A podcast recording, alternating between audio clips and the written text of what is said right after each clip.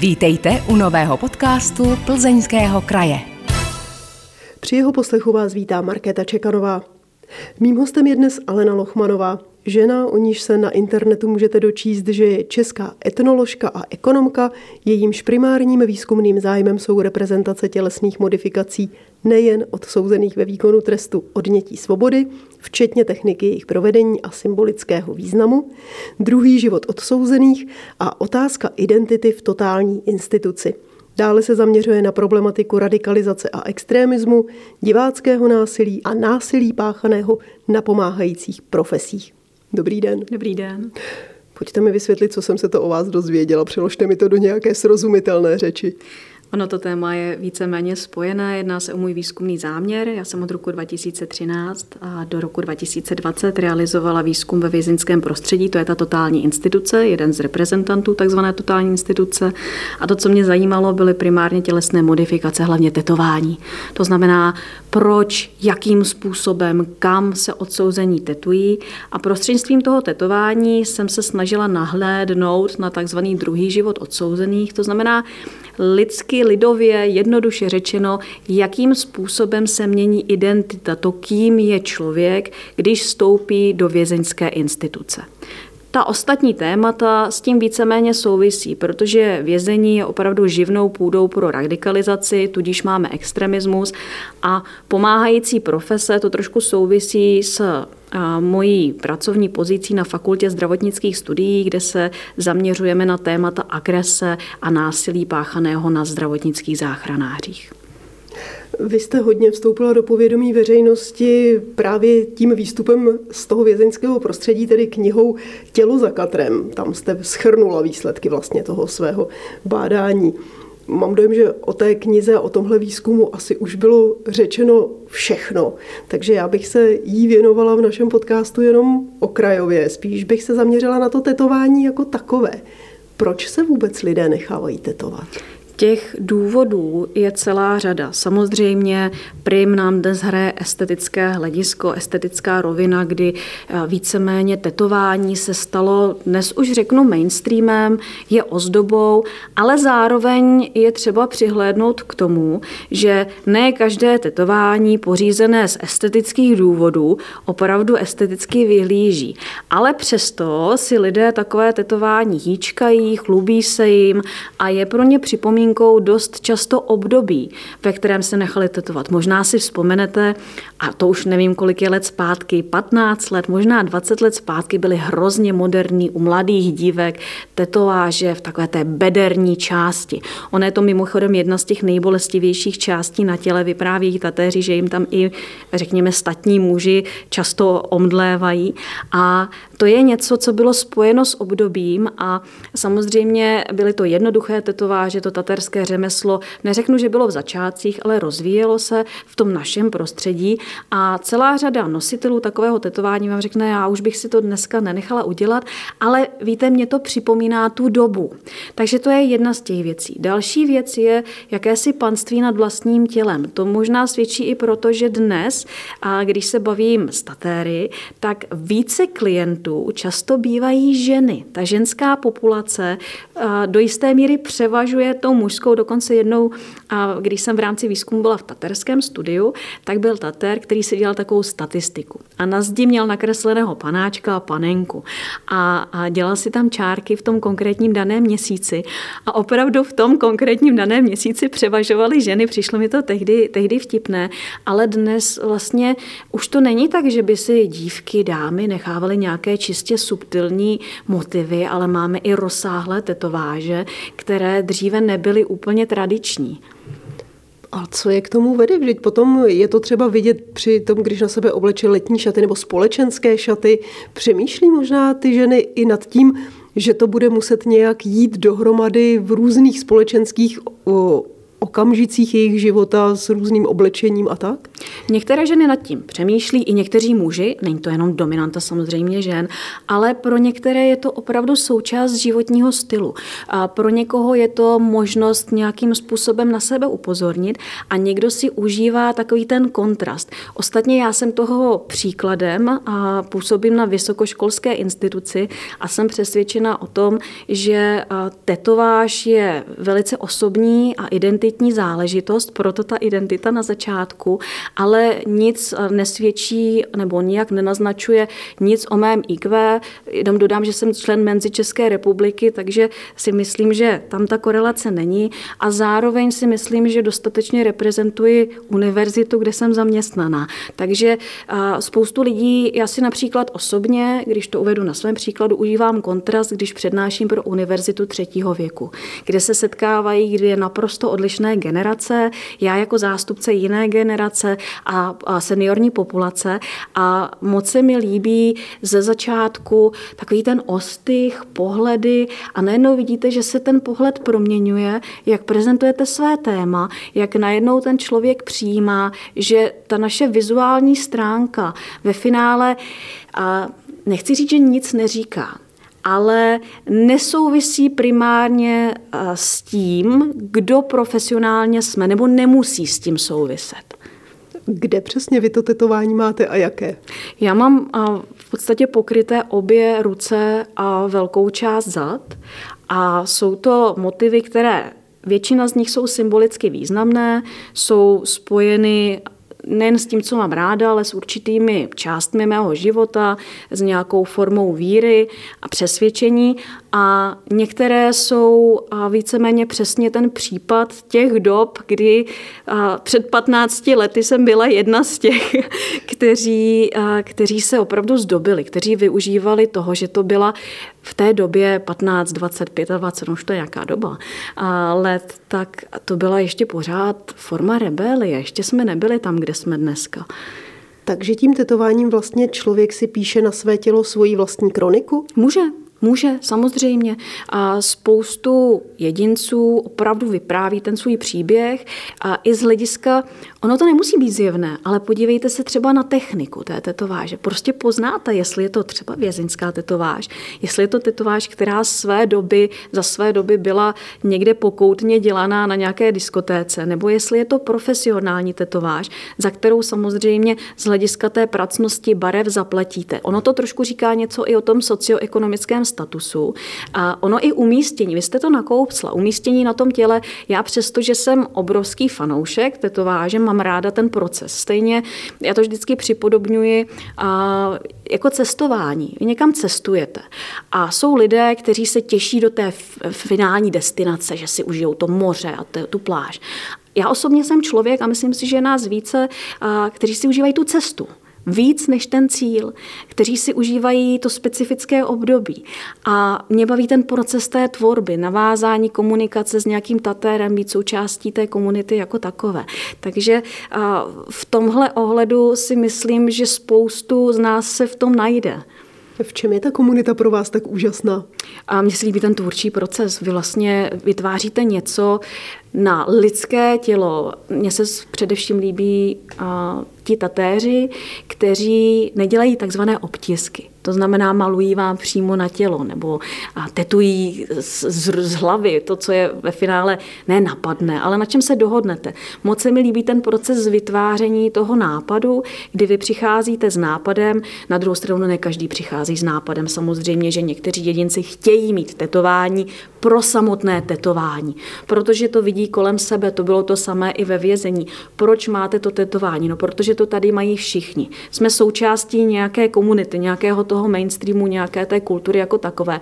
Ale na druhou stranu abych byla korektní, musím podotknout, že zase dneska už se z toho zase estetického a modního hlediska vrací moderní čisté tělo. To znamená zase taková, ta, říká se tomu přirozená krása, já moc ten koncept přirozené krásy nemám ráda, co to je přirozená krása, můžeme o tom diskutovat, ale a, mění se to i socioekonomicky. Moc hezké je pozorovat že to, že dříve historicky, třeba 30. leta u nás, tetování byly spojovány s prostitutkami, a s vojáky, dokonce když se přečtete knihu a, pana Nováčka z roku 37, tak tetovují se lidé nevalných mravů, nízké inteligence, psychopatičtí a tak dále. Ještě v 60. letech vycházely články v odborných časopisech a, a mohli bychom jít samozřejmě mnohem dál do historie. To znamená, bylo to něco okrajového, ale v té samé době, když se podíváme do Spojených států,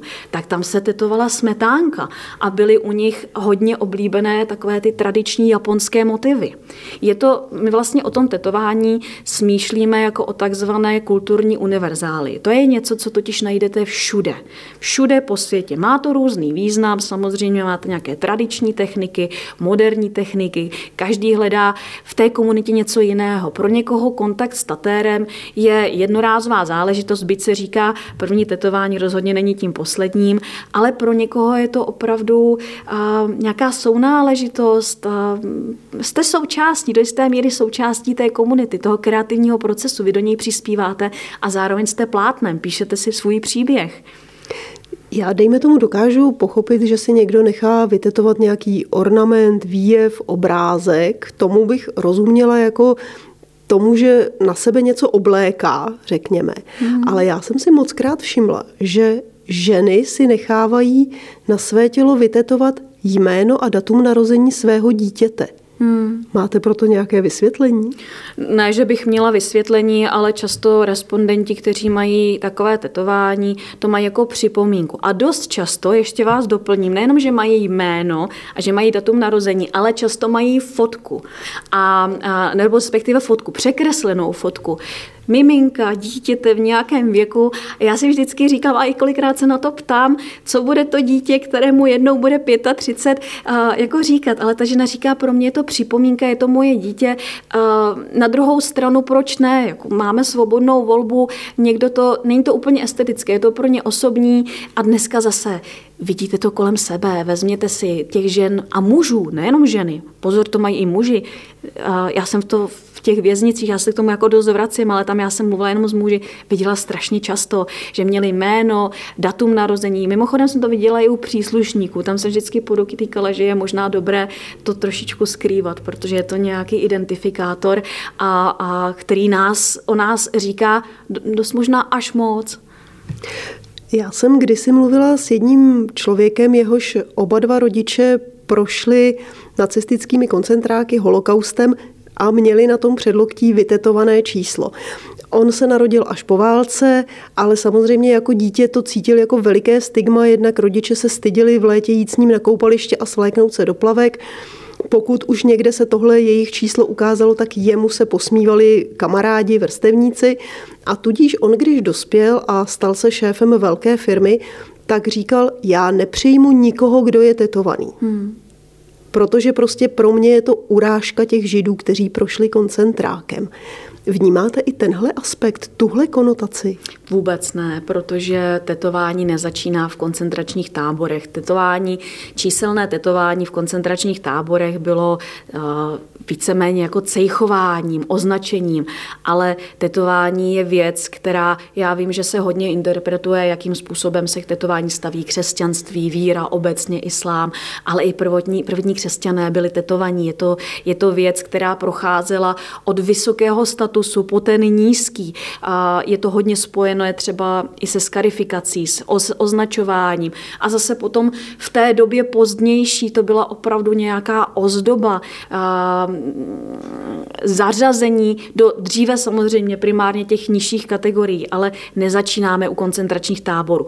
Vnímám tu rovinu, kterou vy zmiňujete, ale vnímám ji jako osobní rovinu. Pro mě třeba v téhle rovině bylo extrémně překvapující, že já jsem se právě v tom vězení setkala s jedinci, kteří si takto nechali vytetovat svůj takzvaný vězeňský kód, což je alfanumerické označení.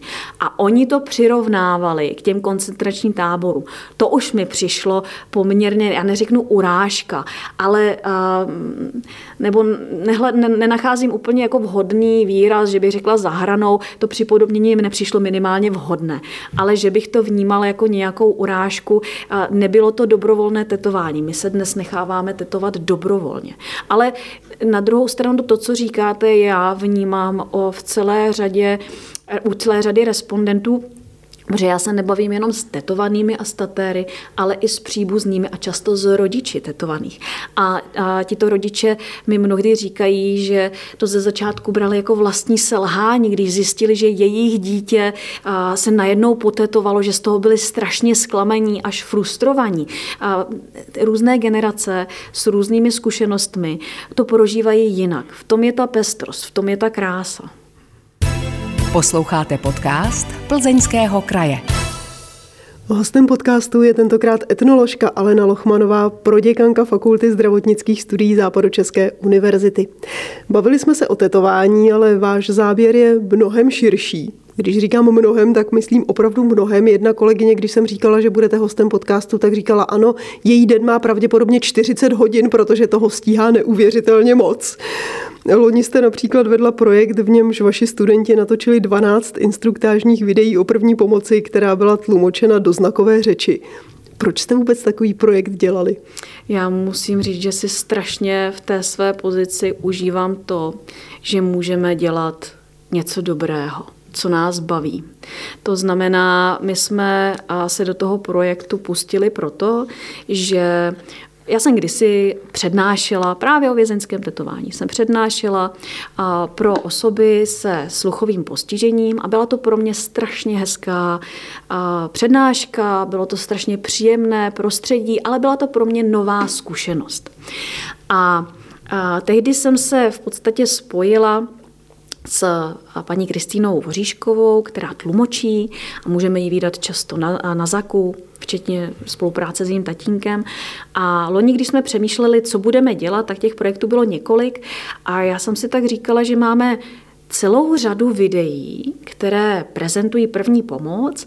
Některá témata mě třeba v nich obecně chybí a pojďme to udělat v širším záběru pojďme tu laickou první pomoc zprostředkovat právě i lidem se sluchovým postižením.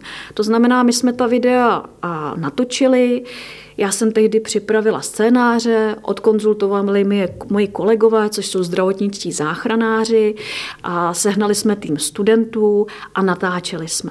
Následně jsme přetlumočili a videa jsou volně dostupná na našem YouTube kanále, dostupná komukoliv. Poskytli jsme je vlastně organizacím, které pracují s lidmi se sluchovým postižením. Takže užíváme si to, že můžeme dělat prostě něco, co nás baví, co pomáhá a co pro nás má smysl.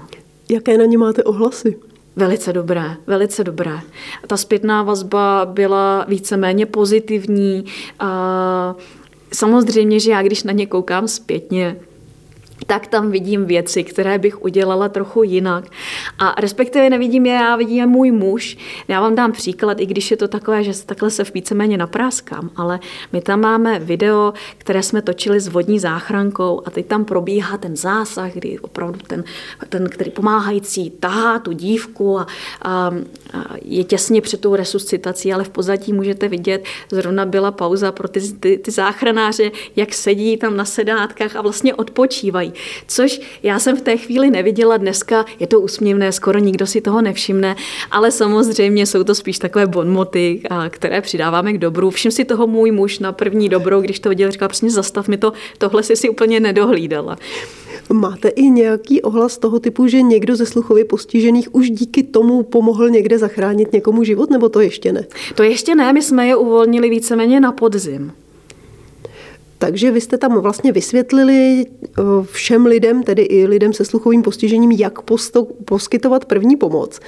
Až potud si umím přesvě- představit, že ten člověk je tedy schopen dát umělé dýchání nebo nepřímou masáž srdce nebo nějakým způsobem pomoct. Ale ve spoustě případů přeci, když se člověk ocitne v takové situaci, tak má volat záchranku a tam ho někdo po telefonu naviguje. A tady asi už ten člověk se sluchovým postižením zůstává pořád mimo, nebo ne? Ne, máme aplikace záchranka a proto my jsme ji tam i často ukazovali. To znamená, v rámci té aplikace záchranka je možné právě tuto službu poskytnout uh, i těmto občanům. A my proto jsme vlastně i v těch videích, tím, že jsme je cílili na tuto skupinu, vlastně jsme ji chtěli připomenout, protože já osobně si domnívám, že pořád nejenom u sluchově postižených, ale v té mm, populaci obecně ne zdaleka všichni mají tuto aplikaci, která je extrémně, za mě extrémně užitečná. Dalším z vašich témat je finanční gramotnost to je zase úplně jiný segment života, úplně jiná sféra. Dá se nějak jednoduše říct, jak jsme dnes my všichni finančně gramotní, jako národ třeba, nebo jako jednotlivé generace, jako jednotlivá pohlaví, jako obyvatele jednotlivých krajů či měst? Já se úplně, abych řekla pravdu, nezaměřuji na statistiku. Ta finanční gramotnost v mém životě funguje takovým způsobem, že jak jste zmínila, já jsem ekonom, primárním vzděláním jsem ekonom a finanční gramotnost a ekonomiku vyučuju a to vlastně od dětí školkového věku, to je vlastně ta, ta věc, která mě teď asi baví nejvíc, jak vzdělávat děti ve vazbě na peníze, práci s penězmi a tak dále, přes základní školství a školila jsem pedagogy, jak tu finanční gramotnost udělat hravě. Pokud bych měla říci ne tvrdá data, ale svůj názor, tak vnímám, že ta finanční gramotnost jako taková se zlepšuje a v tom smyslu, kde vyhledáváme informace, že mnohem častěji ty informace, samozřejmě primárně, když se na to zaměřujeme, tak se nám ukazuje, že spoustu z nás oslovuje své známé a, a až posléze tedy nějakého poradce. Ale tím, jak máme dneska opravdu konkurenceschopné množství, řeknu třeba produktů, jak si konkurují, a že už jsme si víceméně trochu více vědomi svých práv na tom trhu, která máme, tak jdeme dobrou cestou. Rozhodně bych netvrdila, že jsme všichni plně finančně gramotní, ale to, co mně se líbí v tom vzdělávání, když se vrátím primárně do toho svého, je, že s tou finanční gramotností se už opravdu pracuje od dětiček, pozvolna, hrou, to si můžete ukázat. Já to svým dětem vyprávím na příbězích Pipy dlouhé punčochy. Jak Pipy měla ty peníze a koupila sobě bombóny a pak za všechny peníze koupila bombóny všem. A v tom máte i dva aspekty. Takový ten podělit se, rozdělit se. No jo, ale ona utratila všechny peníze. A ve finále já jim tu odpověď nedávám. Já je nechám tu odpověď hledat. To znamená tak trochu kriticky přemýšlet. A oskoušeno na dvou chlapcích. U toho menšího začínáme, ale ten starší často děti podceňujeme, ale oni, pokud znají příběhy, pokud je uvedeme do toho světa, pokud mají vzory, tak jsou neuvěřitelně kreativní a ty jejich odpovědi bychom často nečekali. To jsem se chtěla zeptat, jak v té mateřské školce učíte finanční gramotnost? Můžete je učit formou hry, můžete je učit formou právě příběhů, vytvoříte si nějaký příběh, který má ponaučení. A jaké bylo to ponaučení, které se týká utracení peněz, nebo nakoupení, zaplacení za kamaráda, nebo ztráty bankovky, nebo uh, vůbec jako spoření a šetření, rozbití hračky. Jsou to věci, samozřejmě, že já to tam nespasím a já, já jsem spíš metodik, to znamená, mě zajímá, jak se v té školce obecně pracuje, jak jsou děti zvyklé pracovat a na co bychom to mohli napasovat. I třeba na tříkrálovou sbírku. Ty peníze víceméně vidíme všude kolem sebe. Na výrobu ozdob. A my jsme například letos dělali, že opravdu se vyrobily ozdoby, které se na Jarmark byl zrušen, to znamená víceméně to bylo umístěno do předsálí školy, a které se tam prodávali. A a ta cena vlastně opravdu vznikala jako cena, protože nějaké náklady, to znamená, kolik z toho bude zisk, jsou to vlastně poměrně abstraktní termíny, ale krásně si to ukážete, i kdybyste to ukazovala na kostičkách. Děti jsou velmi inspirativní ve všech ohledech, asi ve všech sférách s nimiž mohou přijít do styku právě proto, že jsou kreativní, že mají nezatíženou mysl, nemají tolik zkušeností jako my. Obohacují vás v něčem právě, když s nimi probíráte ty finanční záležitosti, když je učíte tu finanční gramotnost? Přijde tam někdy nějaký ten zvláštní moment, zvláštní jiskra, zvláštní pohled? Často tam přijde inspirace na nějaký příběh a to na základě otázky, která bývá často záludná. Takže já potom přemýšlím o tom, jak to zapracovat, jak to podat, jak postavit nějaký příběh. Čím třeba vás inspirovali konkrétně? A to byla taková jako komplikovaná situace, protože se mi ptali, co když jim někdo ukradne penízky. A Ono je to dost citlivé téma, to znamená, samozřejmě rozeberete, jakým způsobem, jak to mohou vědět a co by dělali. Mají tam tady tu paní učitelku.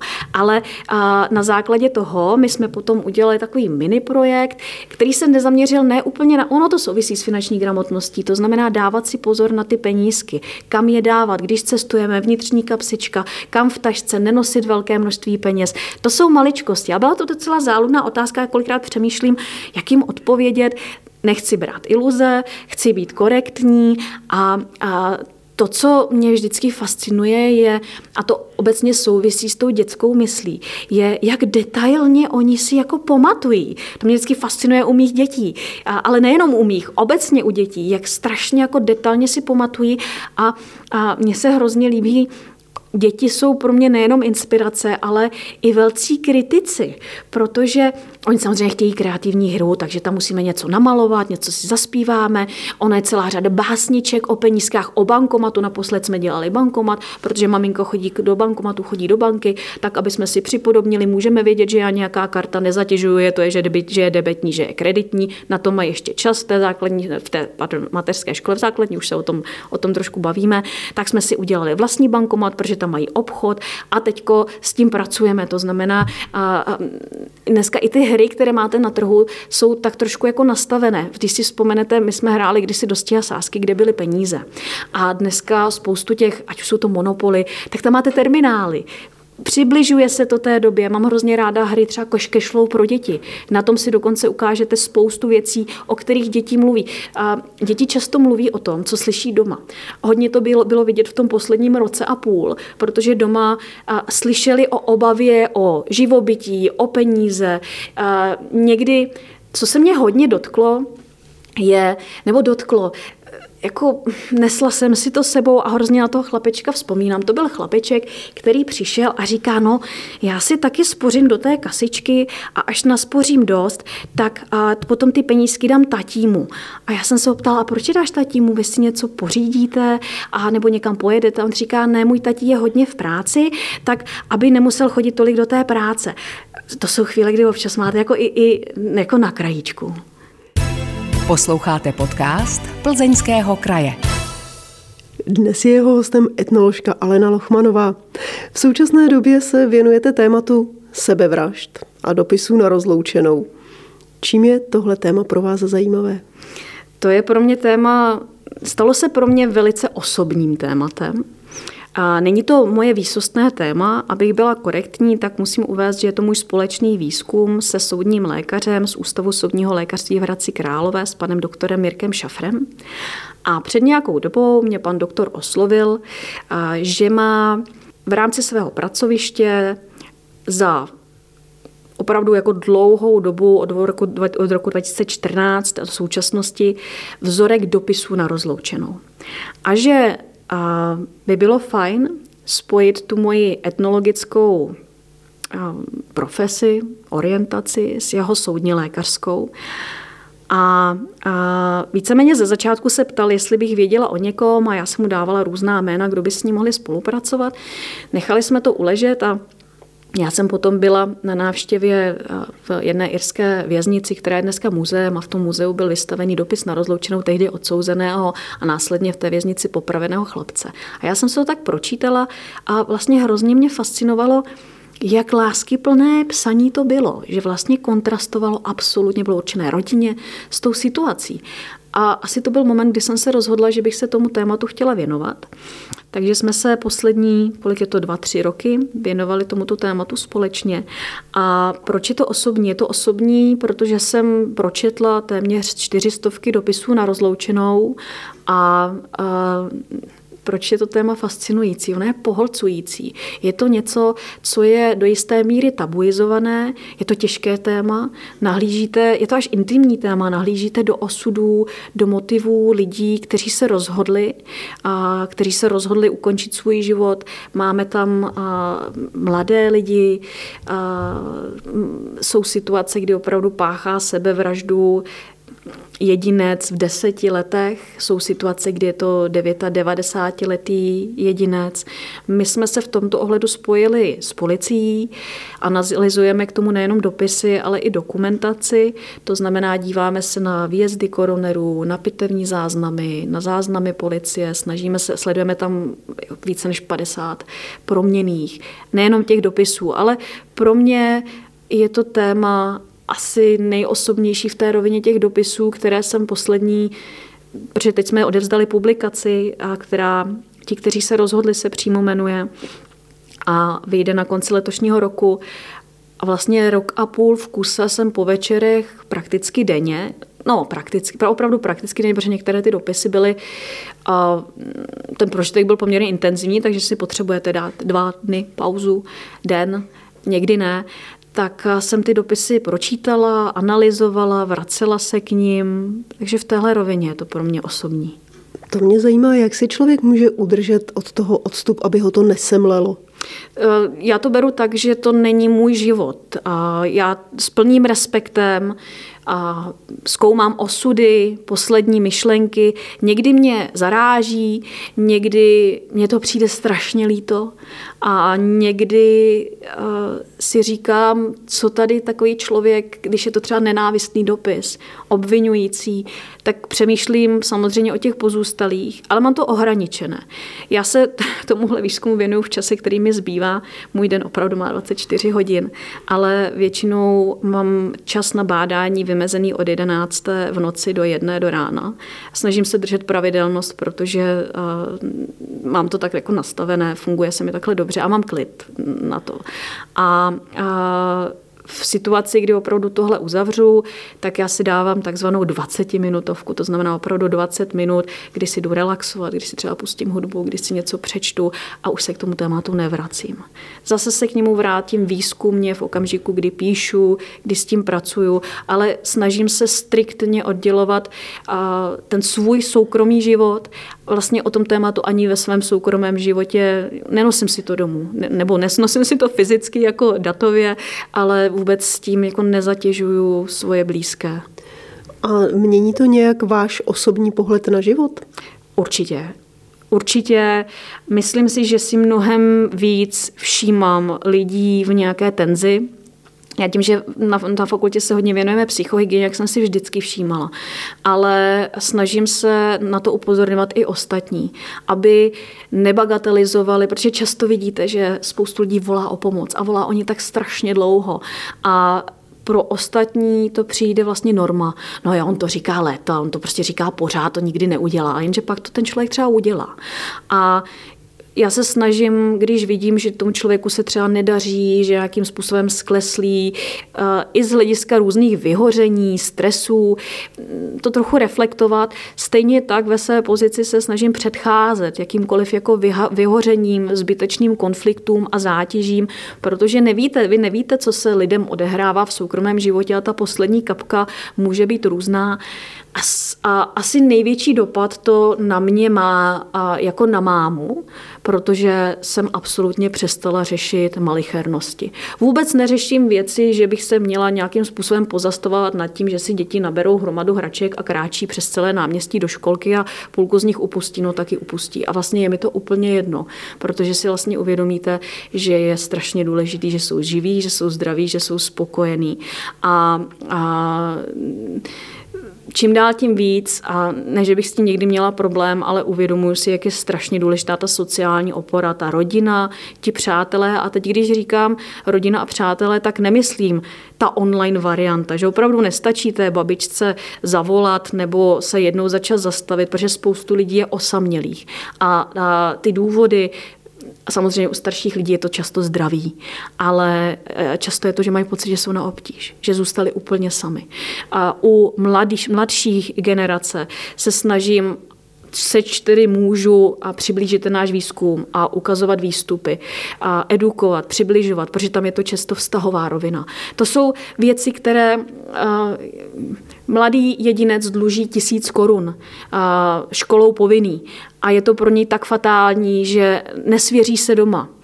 Jsou to případy, kdy opravdu v důsledku tlaku rodiny na výkon, školy na výkon, a nepřijetí spolužáků, šikany, přehlížené šikany, a dochází k tomu fatálnímu rozhodnutí, které je nevratné.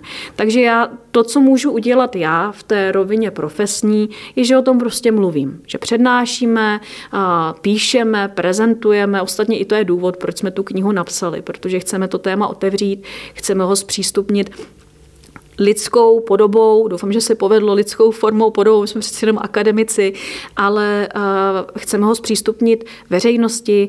My jsme i ty dopisy částečně některé citovali naprosto anonymizovaně. Citujeme policisty, citujeme koronery, citujeme soudní lékaře, necháváme vlastně, snažíme se odhalit a tu sebevraždu jako téma, snažíme se ji otevřít k diskuzi, nikomu nic nepodsouváme. Já si myslím, že opravdu jsme to napsali maximálně objektivně, korektně jako zprávu, jako sdělení a nechci z toho každý vezme to, co uzná za vhodné. Máte pocit, že jste z těch dopisů opravdu, opravdu pochopili, proč si ti lidé sáhli na život? A někdy jsme to pochopili z té související dokumentace. Protože ten dopis byl mnohdy v rozporu. Měli jsme tam například a poměrně takový jako dopis, kdy se muž, bylo bylo vidět, že to je vztahový důvod. A žena odešla od muže, nežije s dětmi, muž se loučí a rozhodne se spáchat sebevraždu. A ten dopis je opravdu rozloučení svědčí o tom, že tam byla láska, že ten vztah tedy skončil, že ho to zklamalo, že nevidí důvod pokračovat. To, co už vás zarazí v tu chvíli, k tomu potřebujete tu další dokumentaci, že páchá na štědrý den. A z návazné dokumentace zjistíte, že ještě tam existovala SMS té bývalé partnerce a že si vezme život, aby jim zkazil štědrý den. Samozřejmě, že jsou to útržky, které proto tam máme, co, co, co dokumentace, ke které se dostaneme, tak se snažíme poskládat a brát to i z toho pohledu a, těch dotčených jedinců. Někdy a, jsou to Někdy je třeba číst mezi řádky, vidíme, že je například komunikace na Messengeru, vztahový důvod, dívka opouští chlapce, chlapec nejdřív je tam jako nějaká jakási komunikace, která se zdá obvinujícího rázu, zdá se víceméně, ale normální porozchodová komunikace, nebo co je normální. Že jo? A pak přichází zpráva v tom, že to nemá smysl, že to ukončí. Fotografie provazu na zemi a pod tím uvidím, co z toho upletu. Ale tam je to důležité sdělení zajedno. Indikujeme, samozřejmě ten člověk má nějaký záměr, pořídil si pro vás, ale on to posílá té dívce, která se s ním rozešla, se kterou předtím vedl komunikaci.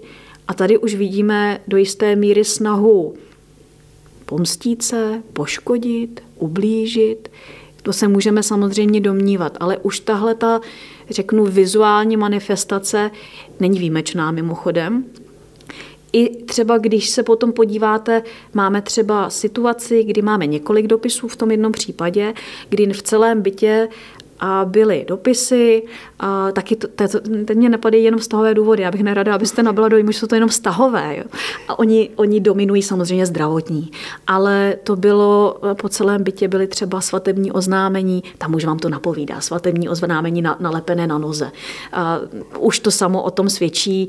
A v dětském pokoji prostě vzkaz a u, u těch plišáků, že bez těch dcer to tam vlastně nemá smysl. A nic násilného, spíš prostě líbnostní vzkaz a rozloučení. Někdy je to jenom omluva, někdy je to promiňte, někdy je to ryze praktické a dokonce i ve smyslu toho, že si někdo napíše vlastní parte, nebo je to jenom vzkaz jdi až na půdu ve smyslu nalezení těla jsou tak strašně různorodé. Já si myslím, že jsme z toho opravdu vytěžili to maximum, které jsme mohli. I z toho důvodu ty dopisy jsme samozřejmě nedělali jsme to, že si ho přečtete a vyhodnotíte. Jsme opravdu četli pořád a dokola a i tam byl určitý vývoj. Čím víc jich přečtete, tím vidíte podobné jednání, podobné vzorce, a už i to, jakým způsobem ten dopis je distribuován. Někdo si ho pečlivě připraví a rozešle ho poštou. Páchá sebevraždu a ten dopis přijde následně.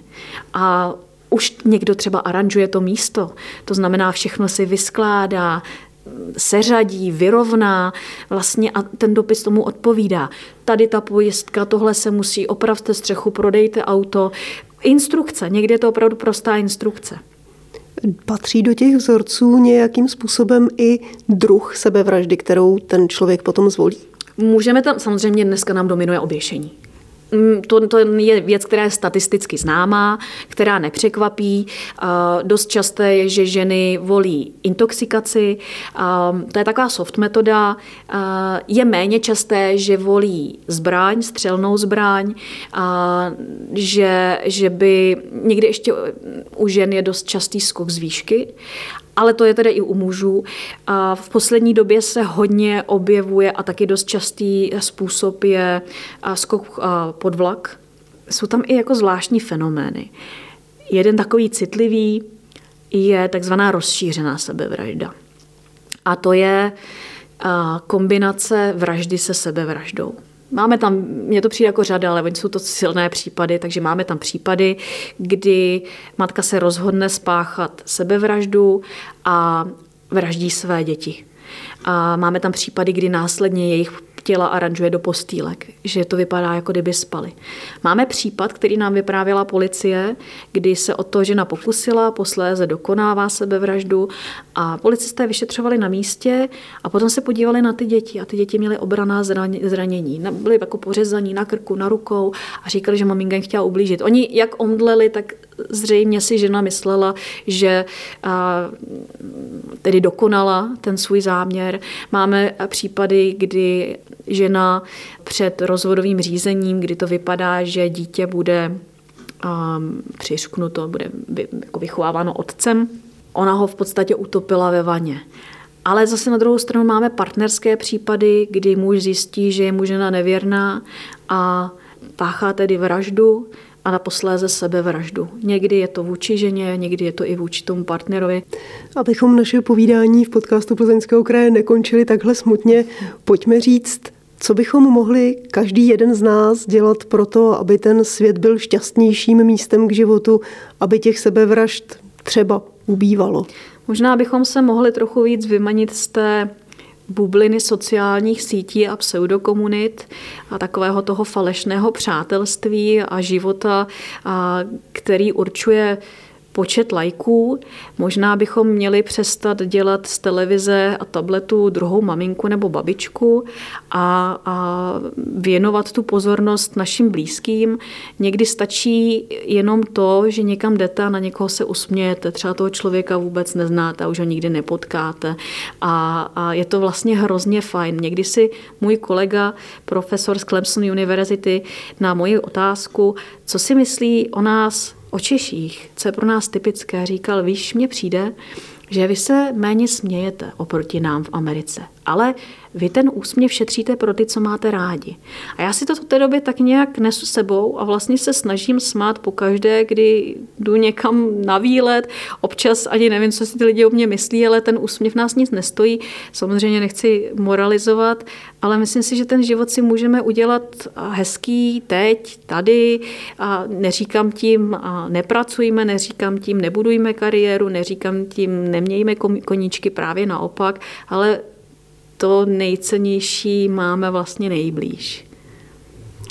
To jsou krásná slova na závěr dnešního podcastu Plzeňského kraje. Jeho hostem byla proděkanka Fakulty zdravotnických studií Západočeské univerzity Alena Lochmanová. Já moc děkuji a těším se zase někdy naslyšenou. Děkuji za pozvání naslyšenou. Od mikrofonu se loučí Markéta Čekanová. Díky za to, že jste poslouchali tento podcast. Připomínáme, že všechny podcasty Plzeňského kraje najdete také na stránkách Plzeňského kraje www.plzeňský-kraj.cz, na krajském Facebooku, YouTube nebo v Spotify, Apple podcastech a podcastech Google. Aby vám neutekly další díly, nezapomeňte nás sledovat nebo si přihlásit odběr, ať už nás sledujete nebo posloucháte kdekoliv. Těšíme se v příštím dílu naslyšenou.